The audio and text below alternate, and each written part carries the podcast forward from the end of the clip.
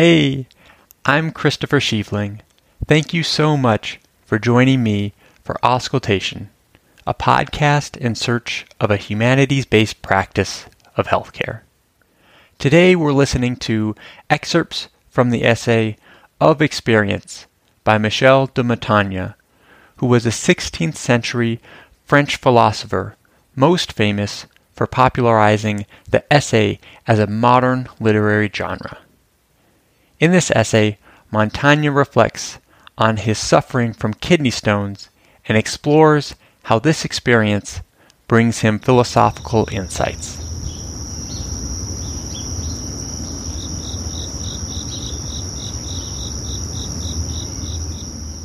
Excerpts from Of Experience by Michel de Montaigne, translated by Charles Cotton. It has naturally brisk and vigorous excesses. It claws me to purpose for a day or two. Thou art seen to sweat with pain, to turn pale and red, to tremble, to vomit blood, to suffer strange contractions and convulsions, at times to let great tears drop from thine eyes, to urine thick, black, and dreadful water, or to have it suppressed by some sharp and craggy stone that cruelly pricks and tears the neck of the bladder.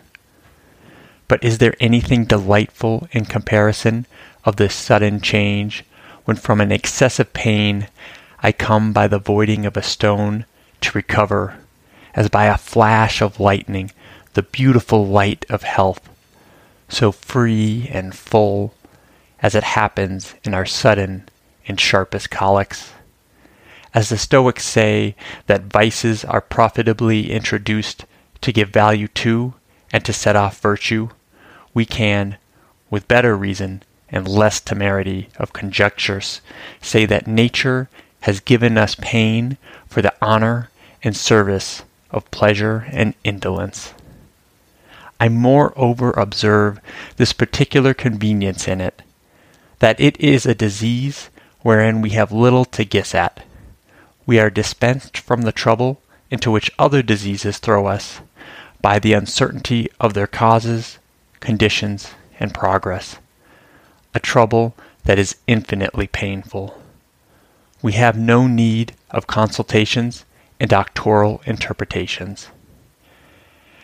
Now, if I feel anything stirring, do not fancy that I trouble myself to consult my pulse or my urine, thereby to put myself upon some annoying prevention. I shall soon enough feel the pain, without making it more and longer by the disease of fear. He who fears he shall suffer already suffers what he fears. There are none but fools who suffer themselves to be persuaded that this hard and massive body, which is baked in our kidneys, is to be dissolved by drinks. Wherefore, when it is once stirred, there is nothing to be done but to give it passage. We ought to grant free passage to diseases. I find they stay less with me who let them alone, and I have lost some reputed the most tenacious and obstinate by their own decay, without help and without art, and contrary to its rules. Let us little permit nature to take her own way. She better understands her own affairs than we.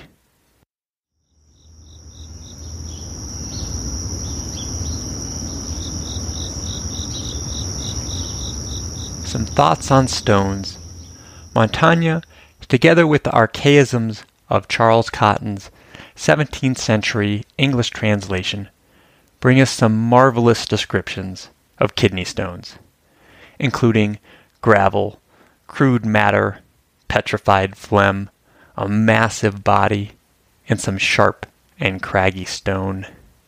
And then there is his dramatic account of renal colic, with its brisk and vigorous excesses that claws him for days, making him suffer strange contractions and convulsions, and urine thick, black, and dreadful water.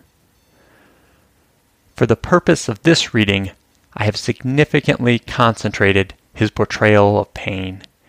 In the course of the full essay, though, Montaigne actually confines these descriptions to two separate parts, and each is only a brief sentence tucked into a larger paragraph.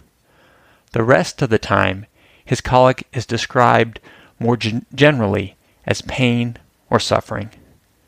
When taken as a whole, the essay places much more emphasis on the benefits of renal stones, which include the opportunity for social admiration that comes from tolerating suffering with grace, the great relief and renewed appreciation of health that comes when the stone passes, and the gratitude that comes from seeing that kidney stones are not as bad as other diseases because they have no lingering effects and the cause of the suffering is known. In this way, Montaigne's reflection on his kidney stones serves to reframe his illness as an opportunity for virtue. What do you call someone like Montaigne who is being stoic during a flare of renal colic? Stone faced. Some thoughts on treatments. Throughout the essay, Montaigne is very skeptical of doctors. He accurately observes that the physicians of his day regularly gave varying, if not opposing, medical advice that usually caused more suffering without any benefit.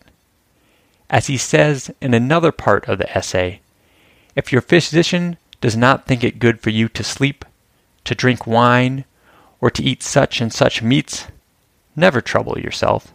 I will find you another that shall not be of his opinion. The diversity of medical arguments and opinions embraces all sorts and forms. For millennium, people have tried to dissolve kidney stones with a variety of concoctions. From prescriptions for the sexual organs of a female donkey in ancient Mesopotamia and the second millennia BCE, to the urethral insertion of clarified milk in India in the 600s BCE, to mixtures with ingredients such as scorpion ash, bull's gallstones, and honey from rose in medieval Europe. Despite the persistence of this notion to dissolve kidney stones, Montaigne's intuition that there are none but fools who suffer themselves to try to dissolve this with drink is just about as accurate now as it was then.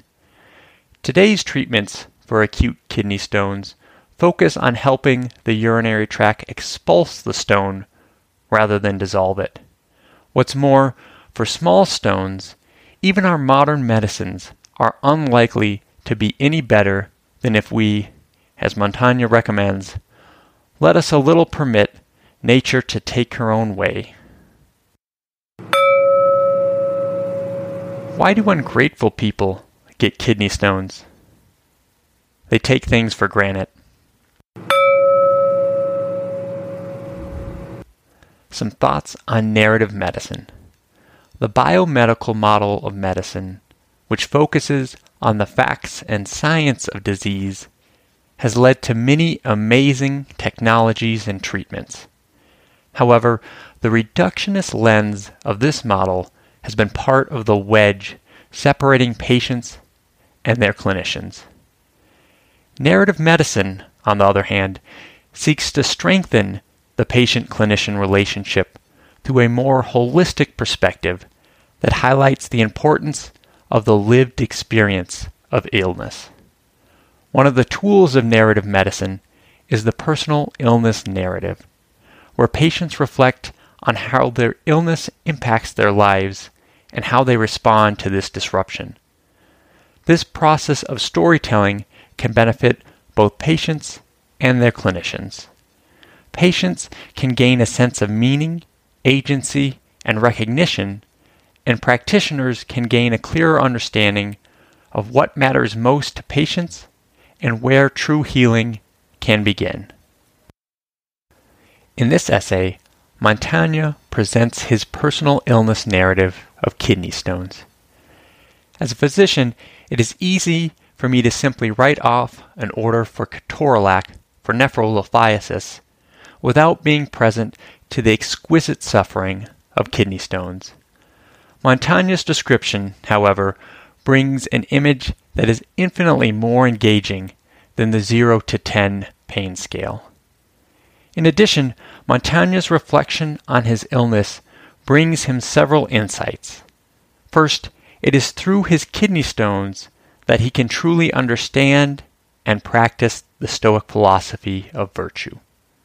Second, this experience fosters his belief in the importance of humility and patience with respect to humans' knowledge of the world.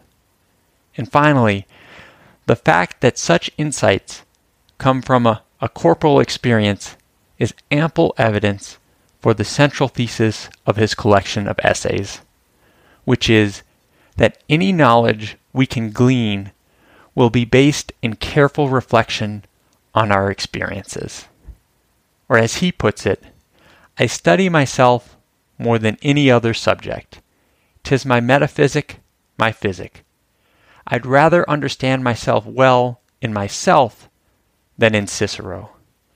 Of the experience I have of myself, I find enough to make me wise, if I were but a good scholar.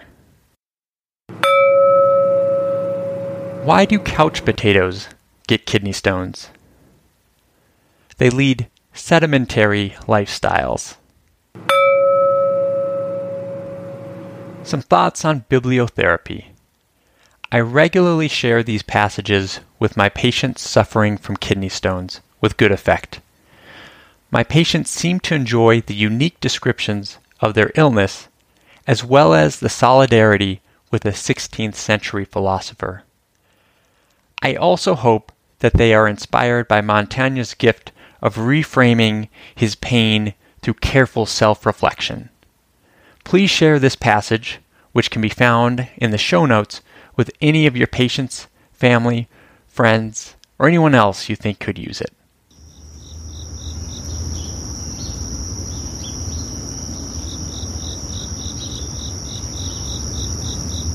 Excerpts from Of Experience by Michel de Montaigne, translated by Charles Cotton. It has naturally brisk and vigorous excesses. It claws me to purpose for a day or two. Thou art seen to sweat with pain, to turn pale and red, to tremble, to vomit blood, to suffer strange contractions and convulsions, at times to let great tears drop from thine eyes, to urine thick, black, and dreadful water, or to have it suppressed by some sharp and craggy stone that cruelly pricks and tears the neck of the bladder. But is there anything delightful in comparison of this sudden change, when from an excessive pain I come by the voiding of a stone to recover, as by a flash of lightning, the beautiful light of health, so free and full as it happens in our sudden and sharpest colics. As the Stoics say that vices are profitably introduced to give value to and to set off virtue, we can, with better reason and less temerity of conjectures, say that nature has given us pain for the honor and service of pleasure and indolence. I moreover observe this particular convenience in it, that it is a disease wherein we have little to guess at. We are dispensed from the trouble into which other diseases throw us by the uncertainty of their causes, conditions, and progress. A trouble that is infinitely painful. We have no need of consultations and doctoral interpretations. Now, if I feel anything stirring, do not fancy that I trouble myself to consult my pulse or my urine, thereby to put myself upon some annoying prevention. I shall soon enough feel the pain without making it more and longer by the disease of fear. He who fears he shall suffer already suffers what he fears. There are none but fools who suffer themselves to be persuaded that this hard and massive body, which is baked in our kidneys, is to be dissolved by drinks. Wherefore, when it is once stirred, there is nothing to be done but to give it passage. We ought to grant free passage to diseases. I find they stay less with me who let them alone, and I have lost some reputed the most tenacious and obstinate by their own decay, without help and without art, and contrary to its rules. Let us little permit nature to take her own way. She better understands her own affairs than we.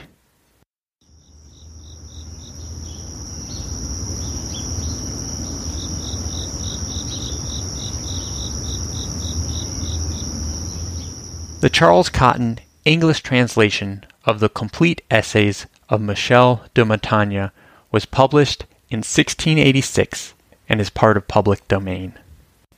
You can find the show notes for this episode at anauscultation.wordpress.com.